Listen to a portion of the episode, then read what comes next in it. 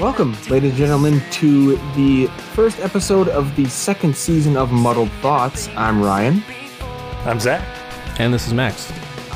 Today we are going to be starting our album review series. Today's featured album will be Hybrid Theory by Linkin Park. Really looking forward to diving into that. Ooh, yeah. Yep. But before we jump in, uh, we got to hit the most important part. What's everybody drinking? That's right. This time I got a bit of a special one. I'm doing a um, single malt rye whiskey from Twisted Path Distillery here in Milwaukee. Um, very, very good. So, I, I guess it's similar to a Scotch in the flavor. Uh, I guess not the f- not the flavor, but the complexity to the flavor. Um, Okay. When I was first describing it to you, Ryan, it's kind of like a sweet on the head taste, and then it fades away, and then it you get hit with all those those uh, rye rye goodness on the very Yep, end of the it. Spicy, the spicy rye. rye. So um, very good, very good whiskey. I think it's a limited run down at Twisted Path. So if you want some, you got to go and get some soon because I'm not sure how much they have. But uh, yeah, recommend. Recommend. All right, Max, what do you got? So I am. I literally got the last sip out of the uh, the um, old fashioned mix that I had. I haven't really touched that in a while, so I'm trying to finish that stuff off. Is that the Soul Boxer? Yes, sir. Good stuff. And I got it in uh, my Batman glass too. So Nice. As you should.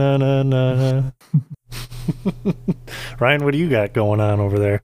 I have also. I'm also representing Milwaukee. Probably a rival, maybe a partner. I don't know. Uh, I've got a Kinnickinnick whiskey by Great Lakes Distillery out of Milwaukee. It is. Uh, it's a blended whiskey, so it's a little bit of bourbon, a little bit of rye, and a little bit of malted wheat whiskey. Um, okay. It's only 86 proof, not quite as knocky on your ass as your stuff, Zach. But uh, Oh, um, yeah. I failed to mention mine's like 130 proof. yeah, I wish I had So- that. Here, let me send this through the computer to you. You send that back. All right. Yeah, it's good. It's um, I don't I don't know that they got necessarily the combination of whiskey types right before they bottled it, but you know, it's it's only thirty dollars, so I'll drink it. Yeah. It's But better than better than that. Uh, get some like old Tom's whiskey, whatever. yeah, right. Yeah, R and R. Yeah, no. I'm pretty sure they use that to seal decks. I'm pretty sure. It's entirely possible. I'm not quite All right. sure. Well, sounds like everybody's pretty well uh We're we're pretty primed. well hydrated there. Or dehydrated. I'm excited, guys. This is this is gonna be fun. We're at the the start of season two. We got Yeah. our our new layout for how we're gonna be doing things. Yeah, I'm Um, I'm excited to be rolling into a new season with a different format and lots of good things to come. Yeah, I I guess I'm more so excited for the. I guess it's just more focused. Like it's contradictory to our name because it's muddled thoughts, so it was kind of you know fitting Right. before. But Yeah. um, with this new season and new topic, I guess it's it's it's a nice change. I guess we'll see how it goes. Hopefully, uh, the people listening like it too. Yeah. The feedback's always good. Max is probably not looking forward to it though, why do you say that?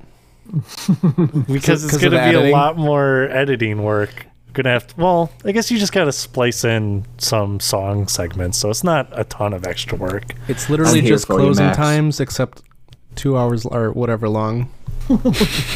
yeah, exactly. So yeah, you got that Closing times with extra good. steps. That's what I meant to say. Right. Mm-hmm. Uh, yeah, I guess. So we should probably get going then, because I mean, We time got a is lot of shit limited. cover. Yeah, we Yeah. got a lot to cover here. Um, so as Ryan mentioned at the top of the episode, we are going to be going deep into Linkin Park's hybrid theory, their pretty much their debut album, as far as all things are considered. Um, you could argue that um, they had stuff going on before, but it wasn't nearly as popular, and under the same band members. But that's what we're Right. going into. Um, did you guys want to go into why this album was significant to you in any way? Yeah, I think we Um, can briefly touch on that. Yeah, do that first, and then maybe do a short biography or just kind of background information on the band and where they came from, and yeah, go from Yeah. there. All right. Well, I remember when this album came out. I think I bought it two or three days after it was released and went straight to my friend's house and we almost wore out that copy of the CD and immediately it was the coolest thing I'd ever heard. I think it was the first um, like modern rock album that I had purchased with my own money. I felt like I wasn't supposed yeah, I think so. I think if it I felt like I wasn't supposed to be listening to it almost because it wasn't Ooh. country or Bruce Springsteen. So Gonna get Exile. in trouble. yeah, right? Betrayal. Yeah.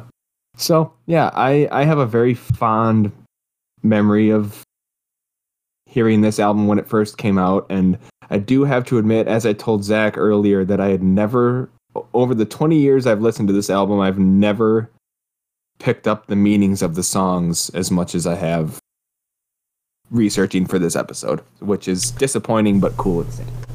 Yeah, I felt the same way going through this. I've been listening to this album for so long. I would say probably since its release because it was released in 2000. It was late Yep. 2000 Yep, release, October believe. twenty fourth. Yep, October twenty fourth, two thousand.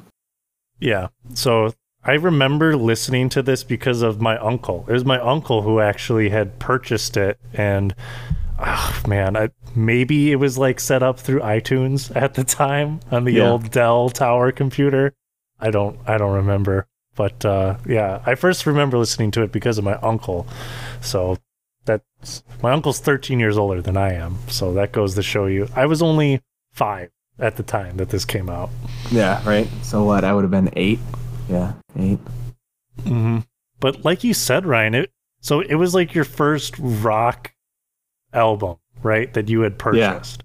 Yeah. Yep. But for a lot of people, this album was really like it. It what really was a blend of both like rap, hip hop, and rock all together. It was Right. probably the first album to do something like this at the time. I think Right. this was like when nu metal was starting to be taken seriously. Yeah. And Yep, that that, exactly. that reminds me of a point that I'm going to bring up in a couple minutes when we start on the the overall album. But Mhm. yeah, a, a funny thing that I I just thought of with the nu metal thing is my friend Cody in high school. He uh, he told me that Linkin Park was the reason why he started listening to death metal. I don't really know how you make that correlation and that progression into like Slipknot from Linkin Park, but you know, different all part of strokes. I guess, yeah, different strokes for different folks, as they say, huh? it's all kind of part of that same scene, though. It is. I yeah. mean, like, it, it- I mean, depending on how you classify nu metal, you could argue that Slipknot would be right there in nu metal. Right. Yeah. Um, Definitely. I guess, I ah, man, I'll I'll go into. Well, actually, no, I'm not going to because it goes with the band's history. So, um, Max, did you want to add anything to how you first got introduced to Hybrid Theory? Honestly, I don't think it was as early as you guys were introduced into it, but I do remember this being one of the heavier songs my dad really enjoyed, or um, albums. I think In the End, of course, was the one that got the most uh, radio play, as we all know. Oh yeah, But Yep. um, he had that, I think, downloaded, like, you know, when we had LimeWire back in the day? boy. yeah, LimeWire. we had some Oh, really boy. jank, low quality download version of it. And he would have that on the iPod Nano, and that would be playing through the car. Man, LimeWire, where every song sounded like it came from the other side of the world through the yeah, internet. you you had one speaker in a tin can and then another speaker on the other side of the tin can, and they were fighting for sound quality through a pinhole. They they recorded it with a potato, an actual spud. They just held the potato up to the up to the speaker and just recorded the vibrations. Like, man, I hope this works. Yeah. Cool. Cool, cool. Um so I have some pretty decent notes here on the album. Um did you guys have anything specific written down? If not, I'm more than happy to kind of give a brief overview. Um, I don't have a whole lot. I just know that um, what I was going to touch on before when um, we were talking about blends of genre, that was actually an inspiration for the name of the album.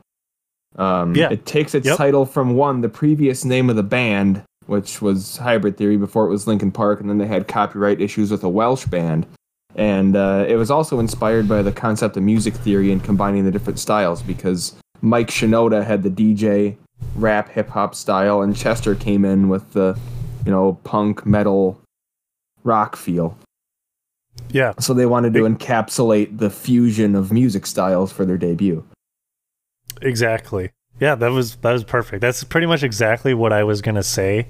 Um, to start off was that it, yeah, it's a hybrid of both rap and metal music, and the I think you maybe you misspoke, Ryan, but the original band that they had was under the name of Zero, spelt with an Yeah, X. I was gonna add that as well. Yeah, and then really they- strange.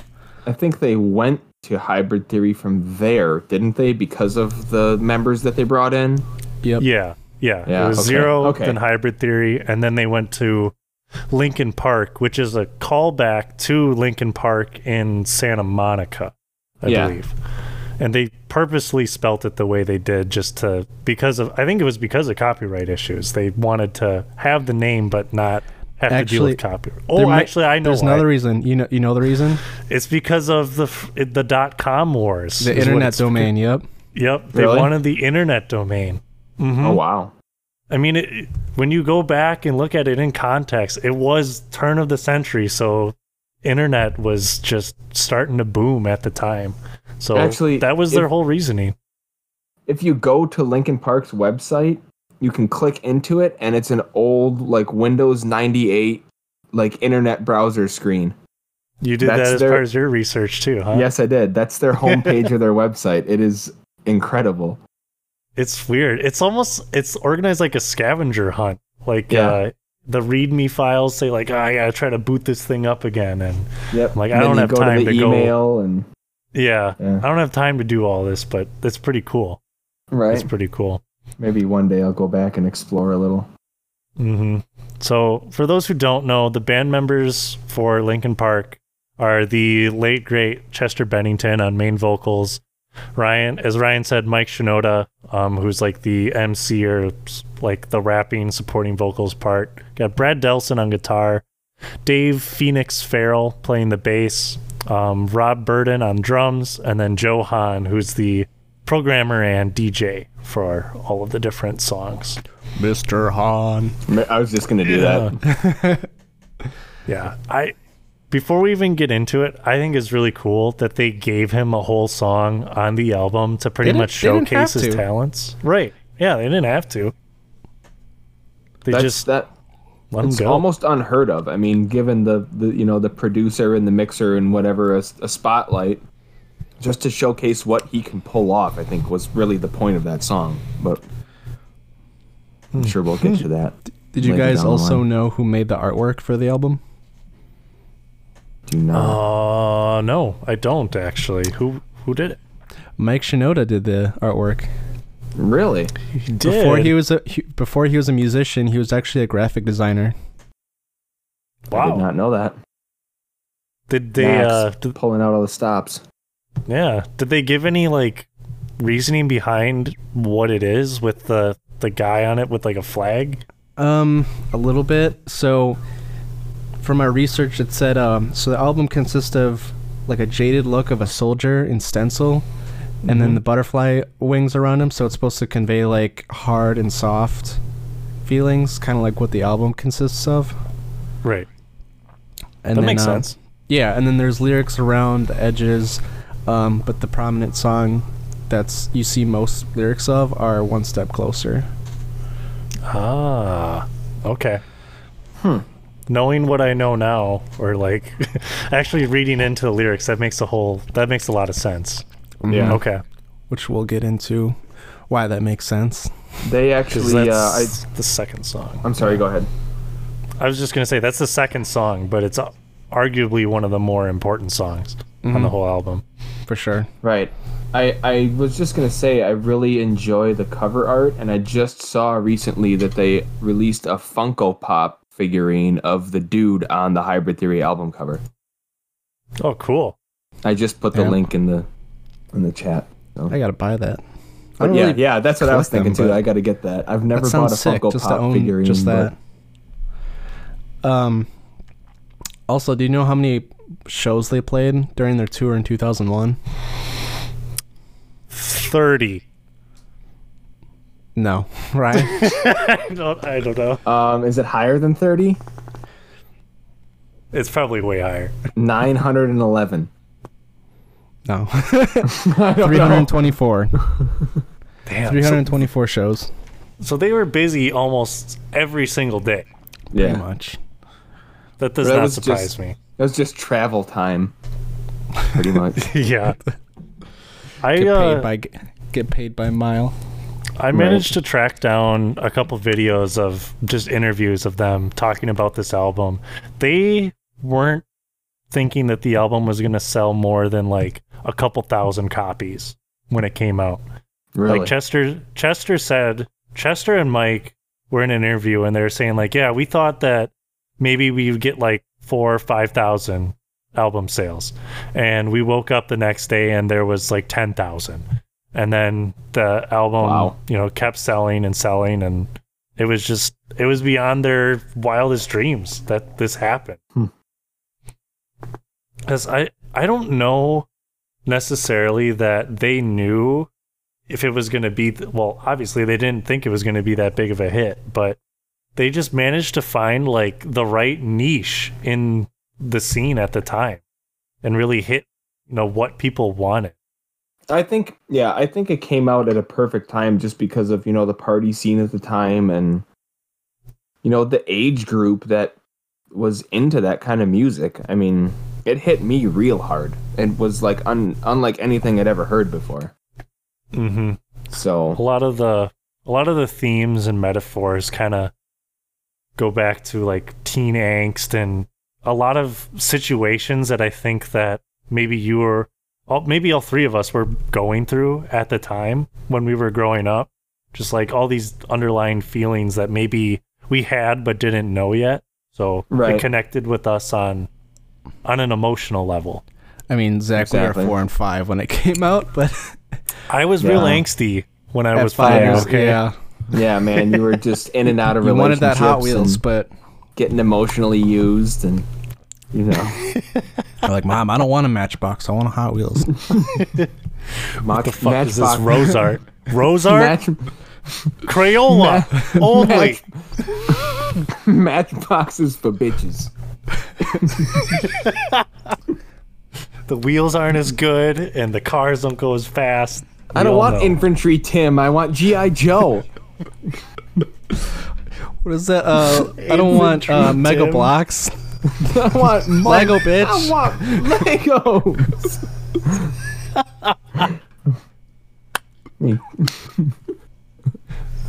Crank the wheel for the train. Let's get this back on the.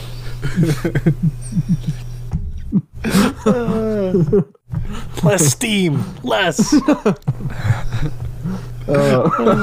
More coal. More coal. Uh, so anyway, Yes, folks, the episodes will not change with the next season. They're still going to be all over the place.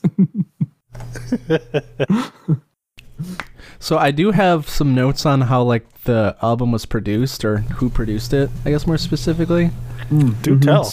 So um, it was mixed by Andy Wallace, which I think is also the name of a race car driver, but besides the point.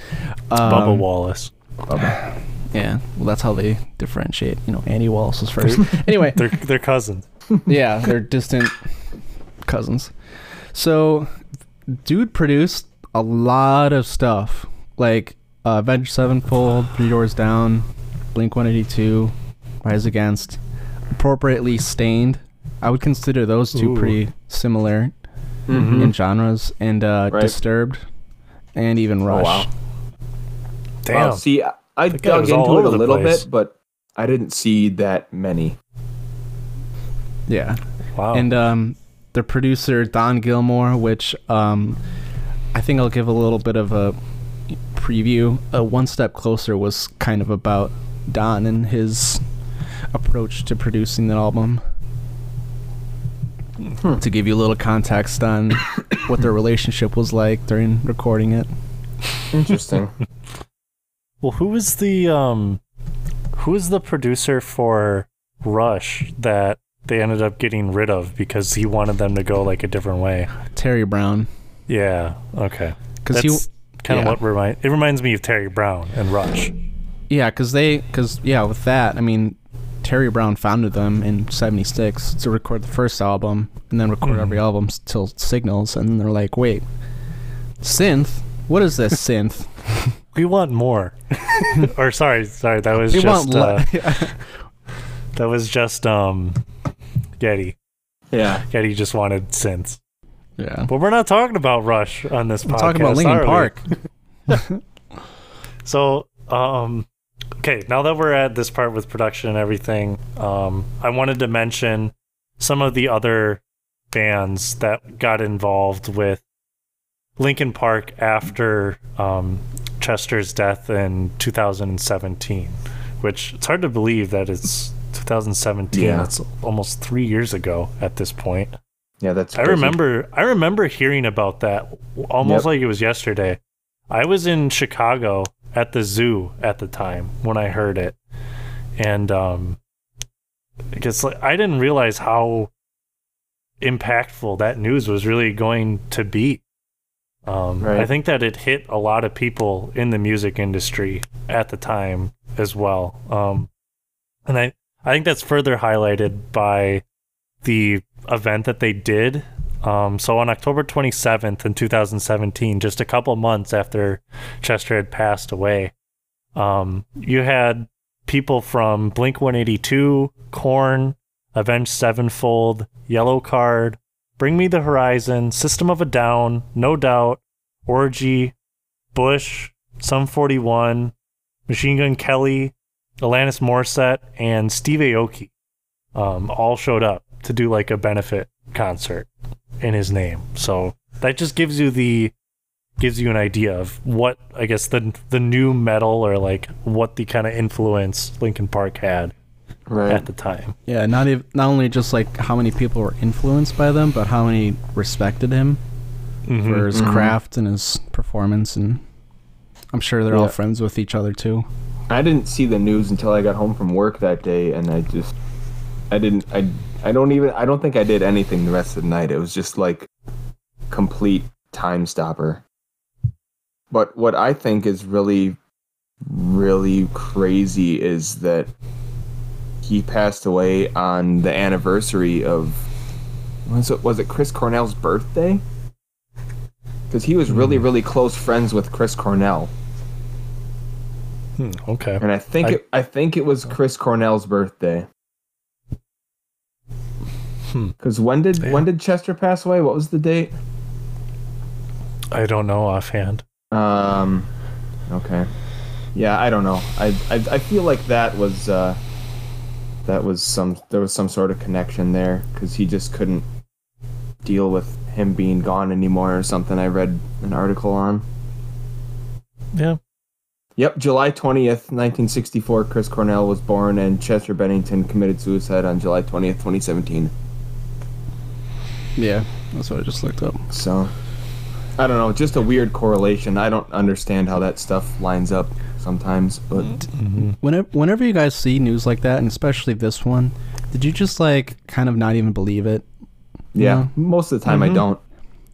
Like, I, I even went to. You, you know how to confirm stuff if you go to like Wikipedia and you make sure like okay this, I this can't be real because this is terrible, and then Right. you go and you look and you're like well, you know what do you do? I did the same thing when uh, Neil when Neil passed away last Yep. year. Mm-hmm. Yeah, kind of a. there's not- it- Go ahead. I was gonna say there's not a whole lot that you really can do. I mean, Right.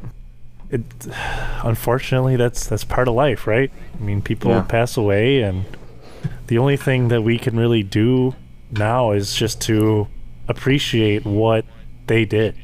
You know, Right.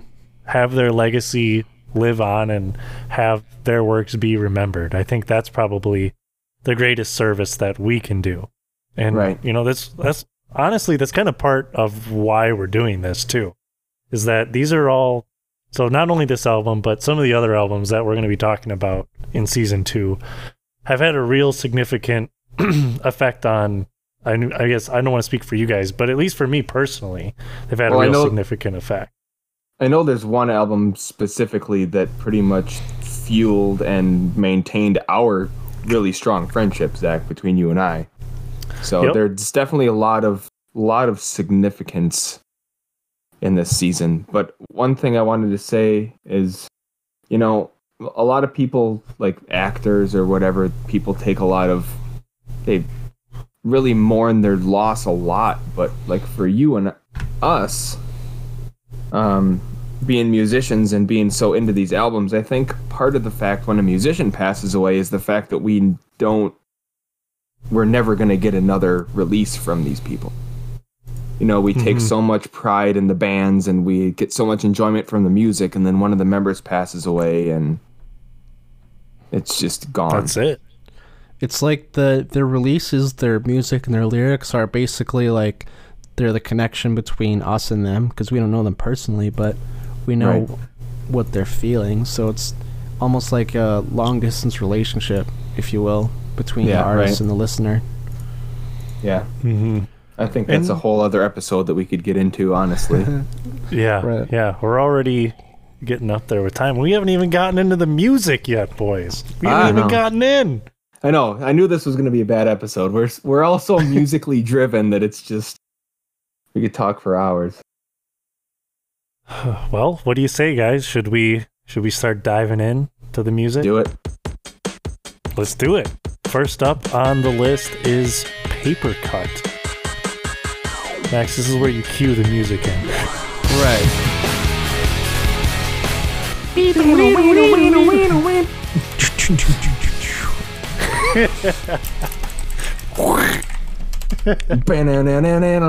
Was this uh I'm trying to remember uh single order. Was this the first single from the album?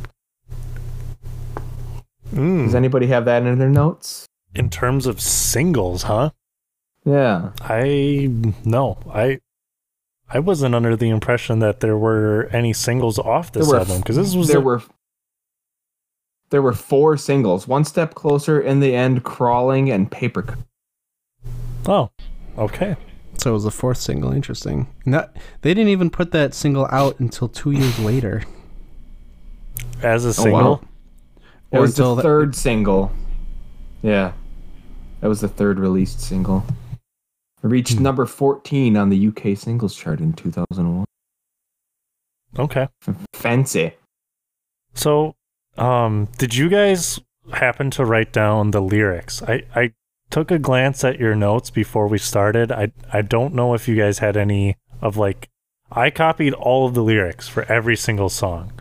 So, I did not copy the lyrics. I uh, I I put in certain parts, um, okay. but no. So, I'm thinking this might be a good way to do it. How about I read some of the lyrics. I'll stop when I I have um, notes written throughout the songs, kind of like scattered about. If you guys have something you want to say, stop me and we can talk about it. Um, but otherwise, I've got the lyrics. We can go through, do some pauses, and just kind of go from there. All right. Sounds Deal. good. Okay. Yep. So, um, with the with paper cut, we start off with the following lyrics. So, uh, we got, "Why does it feel like night today? Something in here is not right today. Why am I so uptight today? Paranoia's all I got left." I don't know what stressed me first or how the pressure was fed, but I know what it feels like to have a voice in the back of my head. So with that, there's like a vocal delay at the end of like each sentence, and that's supposed Mhm. to be like a context contextual relation to like paranoia and schizophrenia. Mm-hmm. I was gonna say like these first two like segments or verses really are all kind of trying to communicate how he's feeling when he's paranoid or overthinking things around him. So Yep. it, not only are they paranoid, but it's also affecting them physically, where they're thinking that they're not controlling what it is that they're doing. You know, Mhm. And through that own like Mhm. non-control is making them feel insecure so that's what i got it was almost like a feeling of of helplessness coming from Mhm. that Yeah, Right. and you can hear um, there's like a little Easter egg. You can hear like a high like strung guitar part or something like in the way background of the song. It's kind of like a another contextual relation to like schizophrenia, to like seeing things or hearing, Hearing things that aren't really there. Yeah. hmm I, and that's kind of a theme throughout the whole album too is like i i do you guys happen to know if chester was the one who wrote most of the lyrics for this or was it a most- combined effort I think most of them, yes. Okay. Because that would make a lot of sense where he's trying to articulate how these emotions are coming across in his head to the people listening. Right. Um, one thing that I found was Mike Shinoda made a note that um, Paper Cut is supposed to be um, like all of the identity of the band packed into one song. Which makes me think that Oh. everybody kind of had some sort of internal struggle going on, and maybe I don't know. Chester brought it out, or I don't know. That that that I think that gives me more questions than answers as far as Mhm. the the writing of the songs because if it's the identity of every member of the band then the problems could be way deeper than we think Right. I agree. When I was going through and doing the research and, you know, reading all the lyrics, listening to the songs, I really felt like this was a personal story in regards to Chester. I didn't really consider the other members of the band having influence over the lyrics in this case. right That was just my interpretation, but the fact that you say that brings, like you said, that brings way more questions than it does answers. Yeah. exactly like i that's that was the first thing i read when i started my research that's and from then on i had no idea what to write down for notes because i i went into it with one perception and on Out the window. No mas. no mas. Um, All right. sorry. What One one last one last point before we move on. We were t- wondering if Chester wrote all the songs. Um, from what I can tell, um, the mass majority of Linkin Park songs were something that the entire band collaborated together on. Wow. Wow. So, um, if one member thought something didn't sound right, they would change it until it did, and they all agreed. So that That's brings crazy. a whole nother level of depth to this entire episode because I think Zach, at least you and I, were under the impression that all of these songs were written by Chester and what he was going through. yeah, correct. So there That's seems to be s- there seems to be some sort of inner turmoil in all of the members of the band. Maybe not every member, but maybe they at least understood where it was coming I from. suppose that that could be yeah, that's that's possible. They were kind of there as a uh, you know a support for him. I'm sure Mhm. Chester wrote most of the like the first couple iterations of the lyrics, and I'm sure like all the other members had things that they wanted to relate to in the lyrics specifically, so they probably changed around a little bit. But Maybe I think if you look online to see the credits for each song, I think they do actually have all the members listed as credits for writing the song. That's incredible. I you Wow. don't get that very often. And I wonder was- I wonder yeah. if it was because they wanted to kind of distract him from some of what was going on in his head and maybe maybe wanted to keep the lyrics from being too dark or if they wanted to support what was going on in his head and you know make sure he knew that he wasn't alone. I I don't know. I don't Could be know a little anymore. bit of both. I don't know anymore. Yeah. I really don't. Man, imagine being like a fly on the wall in that studio. What the creative process must have been like. Oh, Yeah. I, I can only imagine. Like you said, the fact that they all agreed on it, that's that's crazy. Yeah, there's normally a lot of headbutting, and in order to come together and have that teamwork on writing an album is, especially your first album, when you just got together. Like, hmm yeah, I don't know. Can't even imagine that. Very much a, a family unit, it seems. Right. All right. Want me to continue on? Go. That's all I got for right now. I'll process while you read. All right, all right. So, uh, like a face that I hold inside, a face that awakes when I close my eyes, a face that watches every time I lie, a face that laughs every time I fall, and watches everything. So I know that when it's time to sink or swim, the face inside is here in me, right underneath my skin. So I'll pause here. Um, I wanted to say that, like, they keep mentioning the face. So this is kind of a theme that comes up in a lot of the other songs, but the face i- in this case, at least how I'm taking it to mean, is an indication of that it's a different person, right? Yep. This paranoia is always present and it doesn't matter who, when, where. Um, it's always there, and it's something that affects nearly every aspect of the sing. I'm in my notes. I said like the singer, so Yeah, the subject. in this case Yeah. Th- the subject matter. So i'm saying the singer like in this case like we just discussed the band in this case it's something that's you know it's omnipresent. And it can often feel like important decisions hinge on the very essence of like this person's paranoia.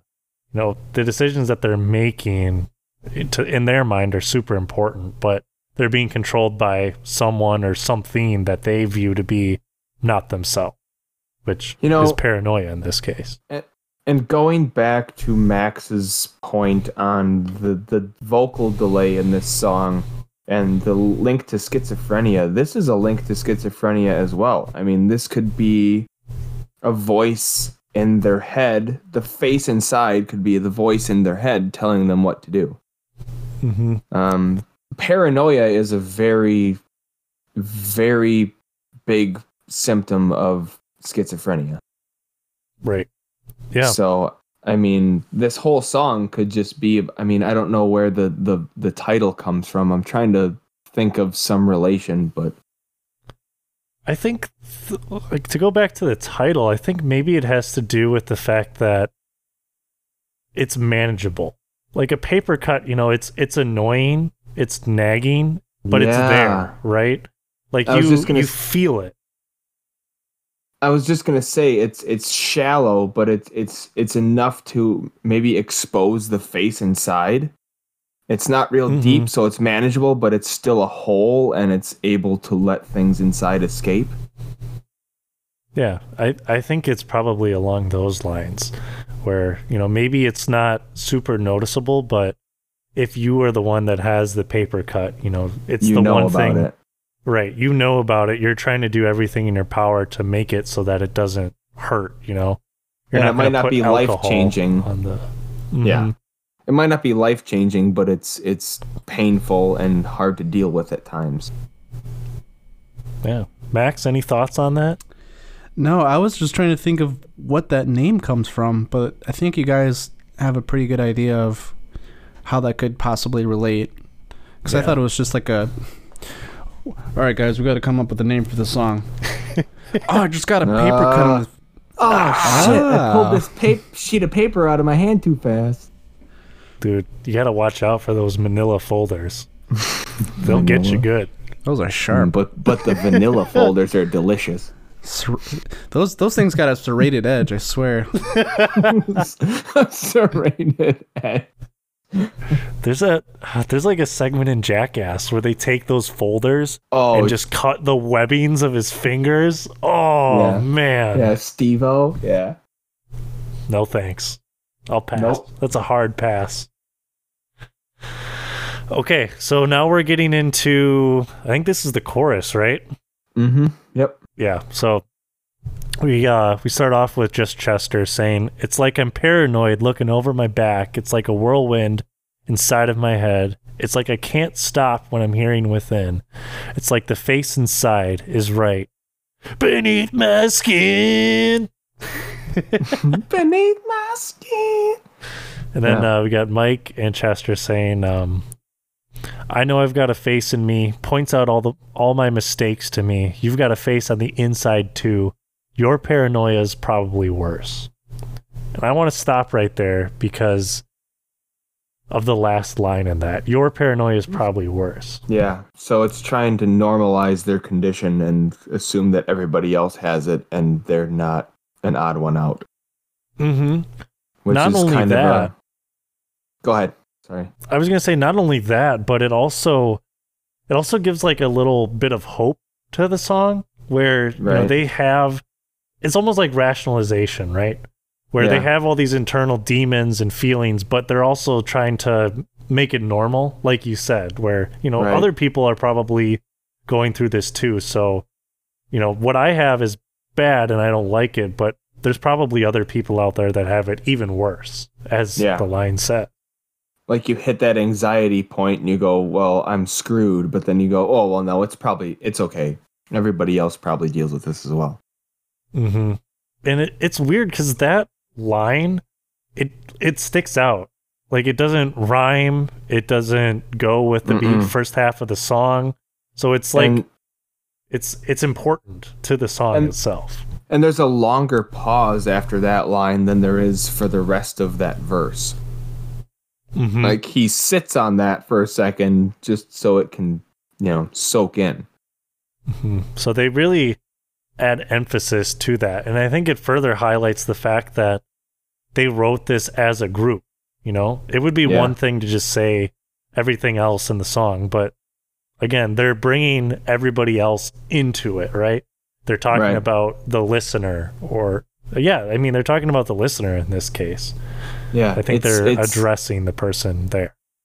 I, I mean, I don't know if they were maybe trying to connect with people at the time with the changing cultures and whatever, but maybe just giving people a glimmer of hope. I don't know. There's so many. Mhm. I don't know. There's so many things that I've that are running through my head with this whole album, but I know. Yeah.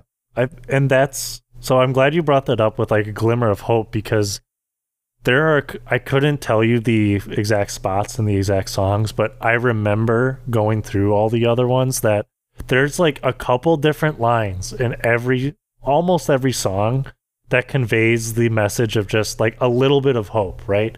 right. the whole the rest of the song is like real kind of down like angsty hopelessness feeling but then you have a couple different lines sprinkled throughout that give you like a little bit of hope that you know hey maybe things aren't as bad as they seem you know maybe Right. we can get better so that's one of the themes that comes up a lot in this album hmm which it's interesting because I think it would be really easy to just go down that hole and just be down, you know, like you know, this is this sucks and I'm just going to wallow in this, but they chose not to. I don't know if it was maybe somebody in the band or how they were feeling at the time, but they chose to give listeners a little bit of hope, which I think is a good thing. Right. Very So- much so. Yeah. All right. Next couple lines. Um, I don't know what set me off first, but I know what I can't stand. Everybody acts like the fact of the matter is I can't add up to what you can. Um, so we got more feelings of inadequacy, further amplifying their feelings of paranoia. Yep. Um, Insuperiority. Mm-hmm. And that's so. Before we go any further, I just wanted to say that with a lot of the songs on this album, I think they conveyed the message in the first half of the song really, really well, and then repeated it over and over again in the second half. yeah. I agree. like in my notes, I wrote a bunch of stuff in the first half, and then I have nothing because I'm like, "Yep, it's Yep, the same." That's exactly yep, how that's mine the are. same same way for me. Yep. I'm like, well, I already covered this, so we're just gonna see what happens. It's like, dude's paranoid. We get it. Right? Yeah, he's got issues. Not Sports Illustrated.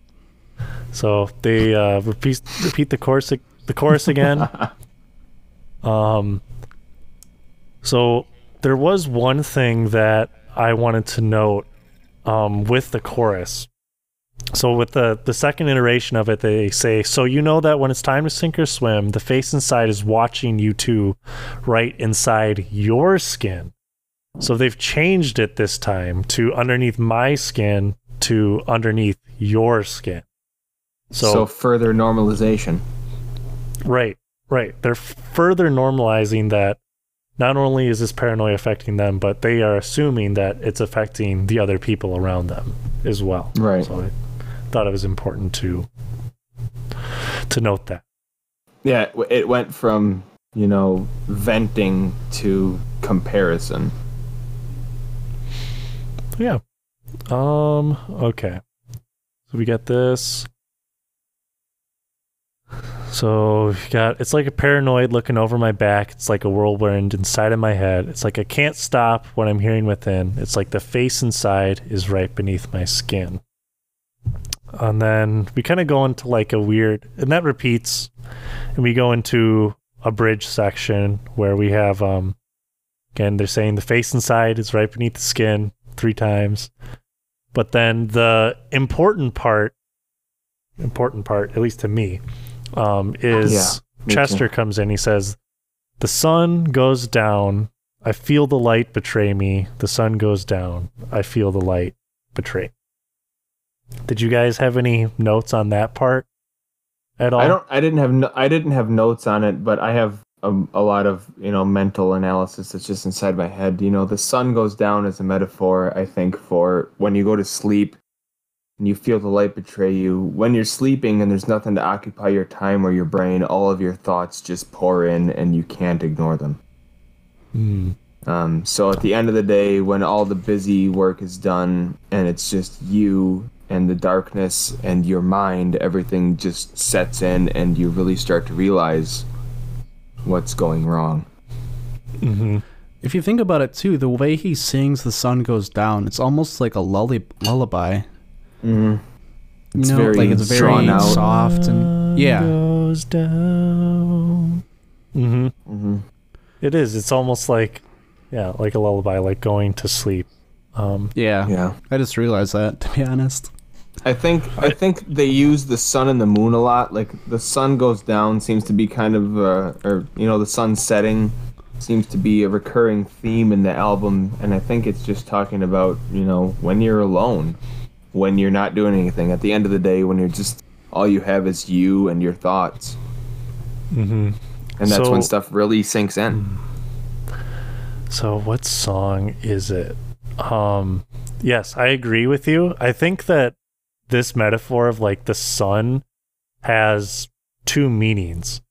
Um because so I'm kind of jumping the gun, but it's important to our analysis here. If you go down to song number 9, A Place for My Head, it starts Yep. with the same metaphor of a sun and a moon.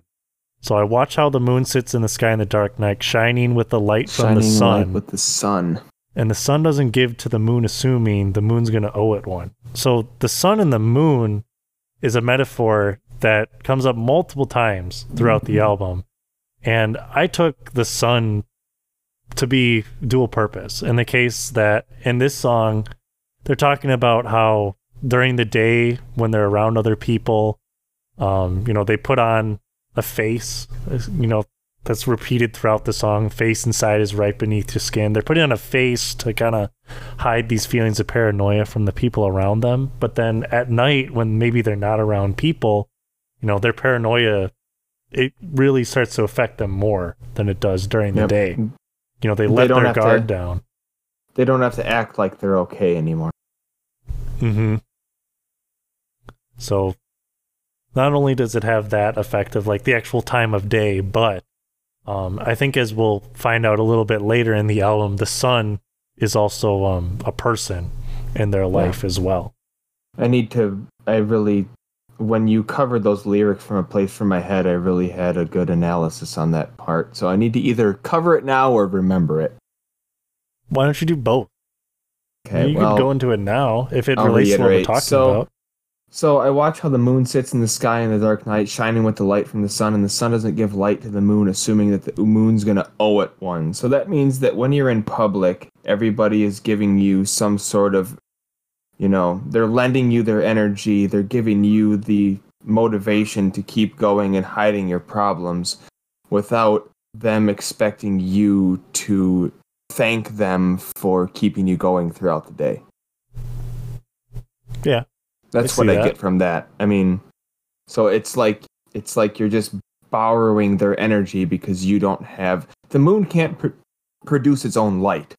So what he's saying Oh here, oh my god, dude! I fucking said the same thing down in The- my notes. the moon can't produce its own light. So it's saying that you're expecting other people to give you their energy to keep going throughout the day, and then while you're alone, there's no longer an external source of energy. Sorry for stealing your notes, but ESP. No, no, no, no, no, no. I'm like super happy that you said that because that's exactly what I was thinking too when I went through it.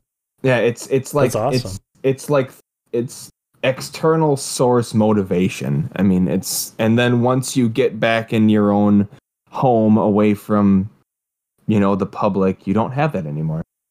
So, Mhm. but you don't feel the need to reciprocate the favor because you assume that everybody else around you is just fine and doesn't need that extra motivation. So Right. that's that's I wanted to get that out before I forgot it. So Oh, well said. Well said. That's all I got for paper cut. Anything else from you, gents? that's all I got Max, all as good. well. Yeah, that's. I mean, you guys covered a lot of context within that that song. Sweet. I don't know. We're off to a bit of a heavy start here with paper cut, man. Yeah, right.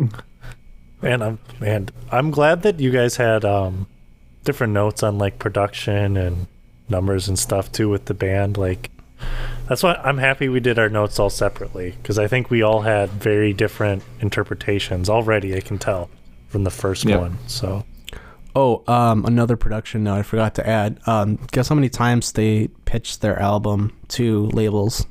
Oh yeah, I saw that. You saw Like it was like fifteen. it was like 44. no, no, no. Yeah, it was like 50 times, 40 times, 50 times. really? Yep, What was the number, Max? Sorry. it was forty-four. Yeah, and they just didn't give up. Yeah, I I thought that was incredible. Wow. Like they knew 44. they knew they had something. So imagine you have an album such as Hybrid Theory, and some some dude has his indie rock album. Like think about like you have an album that good, you you still have to try to get your music out there. You know. Mm-hmm. Right. And Man, it's and it was forty don't give up. Wow. May Yeah, not be can the you first imagine time. May not be Can the you imagine second playing a demo tape 44 times? Damn. At, at at at some point, you'd just be like, "I watch how the moon sets in the sky in the dark No, night." You fucking like the song yet? at at some at at if they were gonna pitch it like fifty times, he would have been like, "I've given up." right? I've tried so hard. Yeah. Well, it did matter in this case. Yes, so it did. it really did. Uh, Oh man. and with that, you know, we're we're just I think that closes the chapter on song one, and we're one step closer to the end of this album. I see what you did there. You shisty bitch. so let's uh let's roll on into song number two on Hybrid Theory, one step closer.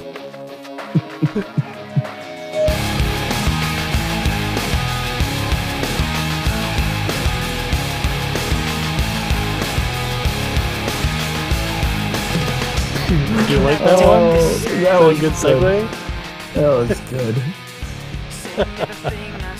I've never cringed Um, so hard in my life. Max is over there like you cringe. people. I hate you. All right, guess- so we've yeah, you got stuff already? Yeah. Well, I was gonna say, I, I feel like the main touch of this song is being in a clo- close relationship, but slowly growing apart and realizing why it's happening. Thinking why is yeah, yeah. I don't know I if, would- how that differs from what you have, but Um, I gotta. I'm trying to go through my notes here really quick. So, like I, s- like I was saying in the production, I thought this was just a huge middle finger to their producer. But I don't know if they made made the song before they even got in the studio, to be honest. Hmm. But it may have been just perceived that way after they were in the studio or something. I, I couldn't tell you. Hmm. But I think um I think in the broader picture, I think it's just a song that is just if you get worked up to a certain point, like you're gonna explode in Yeah. someone's face. So yeah. What did you say, Ryan? What was your interpretation? Um, I I feel like it touches on the mental struggles of being in a close relationship or growing apart and not knowing why it's happening, but also I don't remember what line it is exactly. I'd have to pull up the lyrics, but there's one that touched me as saying, you know, also having nightmares about being responsible for the decline of the relationship, like knowing that part of you growing apart was your doing. Hmm. Yeah, that's and those types of like themes. I guess they're touched on a lot more in some of the other songs too. I think that like the whole relationship thing is definitely a part of this song, but I took it to be more along the lines of just having trouble trying to express the emotions and the feelings that you have. Where, Yeah. like Max said, you know, you're you're just getting to that point where you're so frustrated with even yourself that you're the only way to like make things better is to get away from everybody else. You know, you're about to, like they say, they're about to break, they're about to explode in anger. So I think Right. that plays into the relationship. Um, but yeah, I, I don't know. I didn't get the whole relationship part of this song just quite yet, but I see where you're coming from. Uh, I'm trying to. I'm looking at the lyrics right now. I'm trying to figure out where I got that from. Um. Hmm. Yeah. I've got all the lyrics here. I mean, we'll get we'll get to it eventually. Maybe you'll So, find it. so I do know that um I didn't write it in my notes, but I do remember reading it. Uh, there was a note online I saw that um, with lyrics, like lyrical content, their producer tried to step in a lot to change things around Mhm. to what he wanted. So I think that's like when he says "shut up when I'm talking to you." I think he kept interjecting into what he had to say Oh, in his songs. Hmm. So that's that. kind of where I, I I started to make sense when I started reading reading into it. But I think that's where most of the song's anger came from. I didn't really see a lot of relationship um, context in this song as much as everything. Honestly, most of the other songs are about relationships. Mhm. I suppose I may have misinterpreted it. I mean, I I kind of looked at it as everything you say to me takes me one step closer to the edge as being you know a fight between two people that are close to each other, but it could I It mean, could be. It could be another interpretation from him as well. Who knows? I now that I'm looking at the lyrics, my notes you know. Hmm. Well, let's uh let's get on into it. Let's let's see if we can decode this message. You know what? I was reading the next song, so disregard everything I just said. I was gonna say a lot of the next ones were about abusive relationships. Yeah. Yeah. Okay, so on this one, it it said I said it really speaks for people who have a lot of anxiety and overthink. Mm-hmm. So Yeah. I- Chester's singing about being perfectly content with just blocking out jumbled and repetitive thoughts because you've had them so much that it's just normalcy at that point and the lyric wish i could find a way to disappear is wanting a way to run from the thoughts and just get them out of your head Yeah. So all right, here let me let me go do some lyrics here. Let's, let's keep her rolling. Um, so we got I cannot take this anymore, saying everything I've said before. All these words, they make no sense. I find bliss in ignorance. Less I hear, the less you say. You'll find that out anyway. So again, confusion about what it is exactly they're feeling or what they're trying to convey. Overwhelmed by those feelings of like anxiety and paranoia that we heard in the last song and, you know, trying to make the the right decision. Right. Um, so yeah. Um, I just had a thought. all right. Do you think? Oh, I don't know. I don't know if I'm ready to even put. Do you think that the oh, song boy. list of this album is a progression in the you know the subject's journey of accepting mental issues? That is one way to put it. Yes. And I the life struggle? Tells, I think that it tells the story of a life struggle and what the collective. I again in my notes I wrote what the singer went through and how Yeah, they like- decided to deal with their emotions and what they ended up doing. Yeah. The progression of acceptance or you know treatment or what what have you. right. I think Sorry, that the I'll- 1st I'll- No, you're. I think you're right.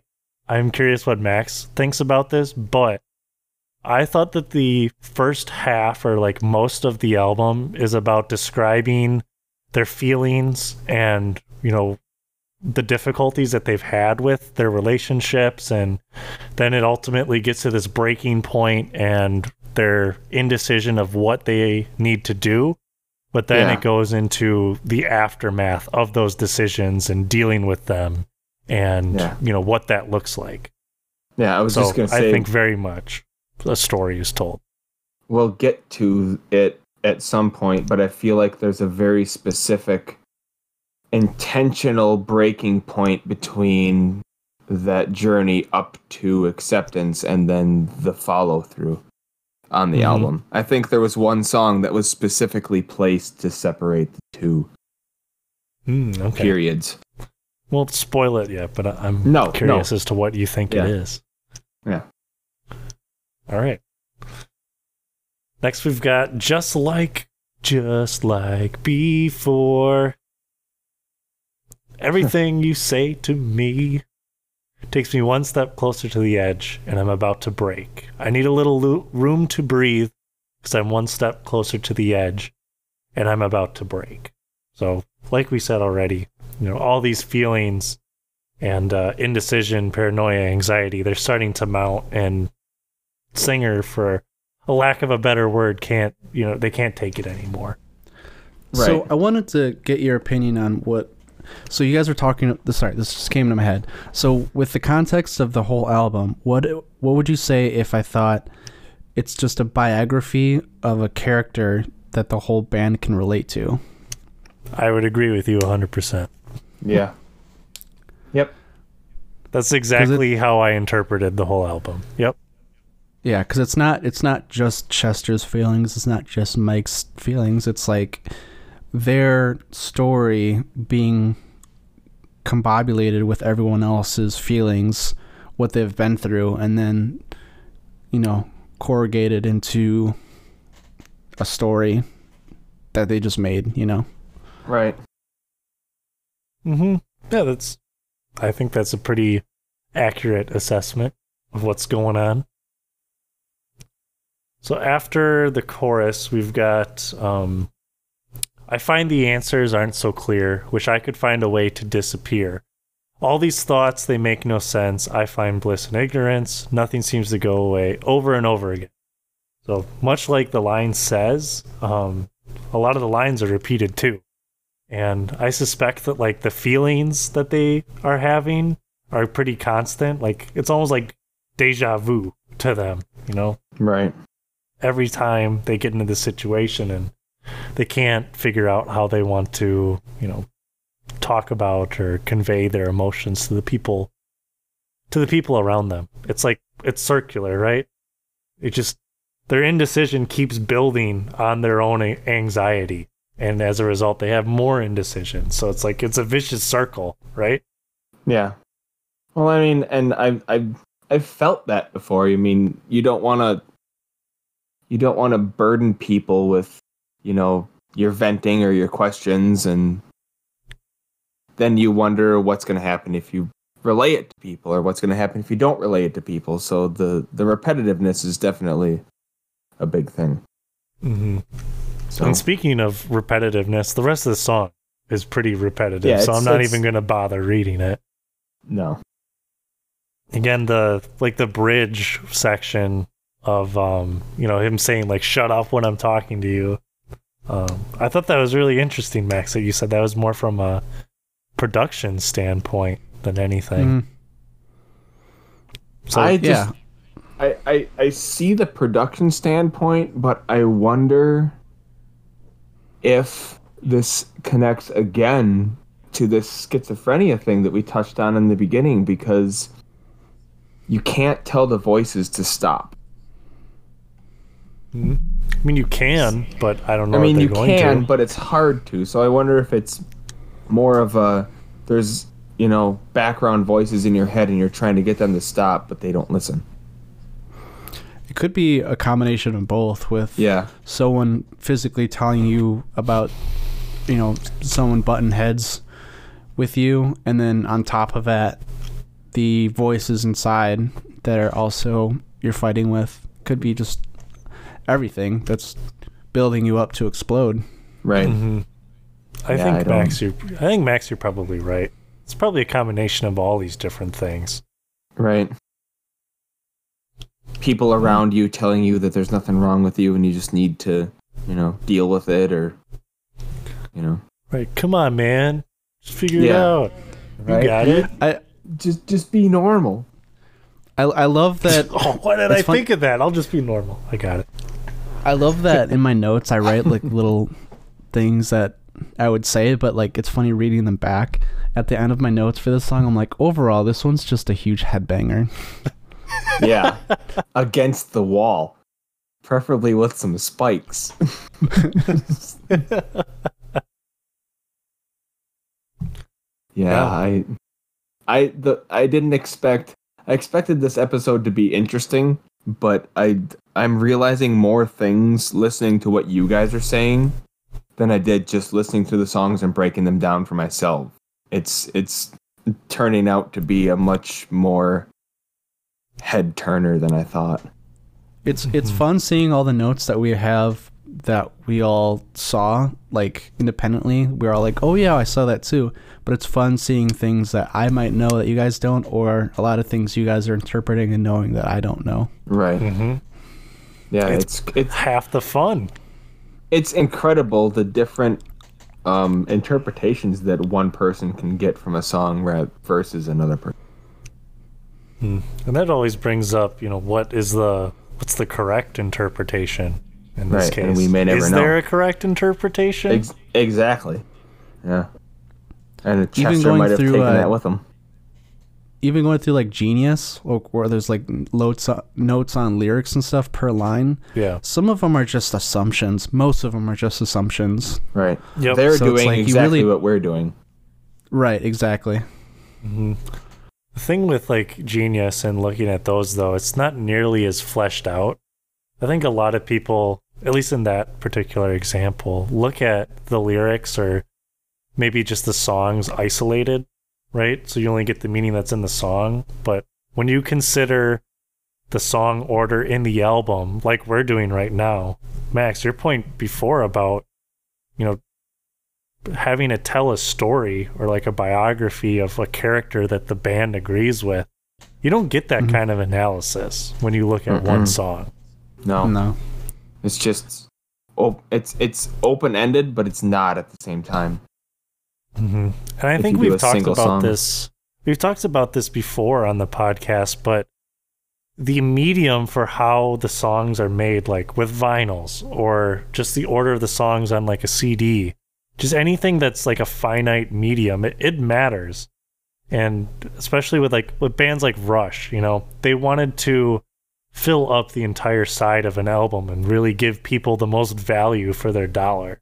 Right. So, I mean, vinyls aren't they they weren't cheap and they still aren't cheap to get a vinyl. I mean, Mm.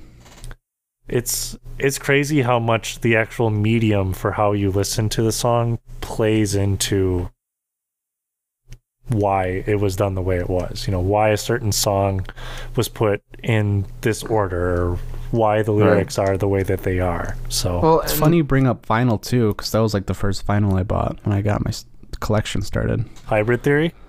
Yep. You have yeah. hybrid theory on vinyl? Yes, sir. I don't want to talk to you anymore. This episode's over. Um, so you you bring up a good point though, because like with vinyl, you have a obviously a finite amount of space. So how do you choose which songs go where and where you end the story? You know what, Max? I yeah okay. um, but yeah, you gotta you gotta choose your songs carefully because you have that certain amount of space and you want to get out everything. You want each side to make sense together. Is I guess what I'm saying. Hmm. So or you can just oh, you, you're just gonna hold finish it the off entire like Just gonna that? keep time? it with me just gonna hold it. Gonna as long my, as I have to. gonna shut my camera off. It's a good thing we're at the end of the episode. yeah, right. People, Max's watch this on YouTube. tired. You'll get the visual reference. Fuck you, Max.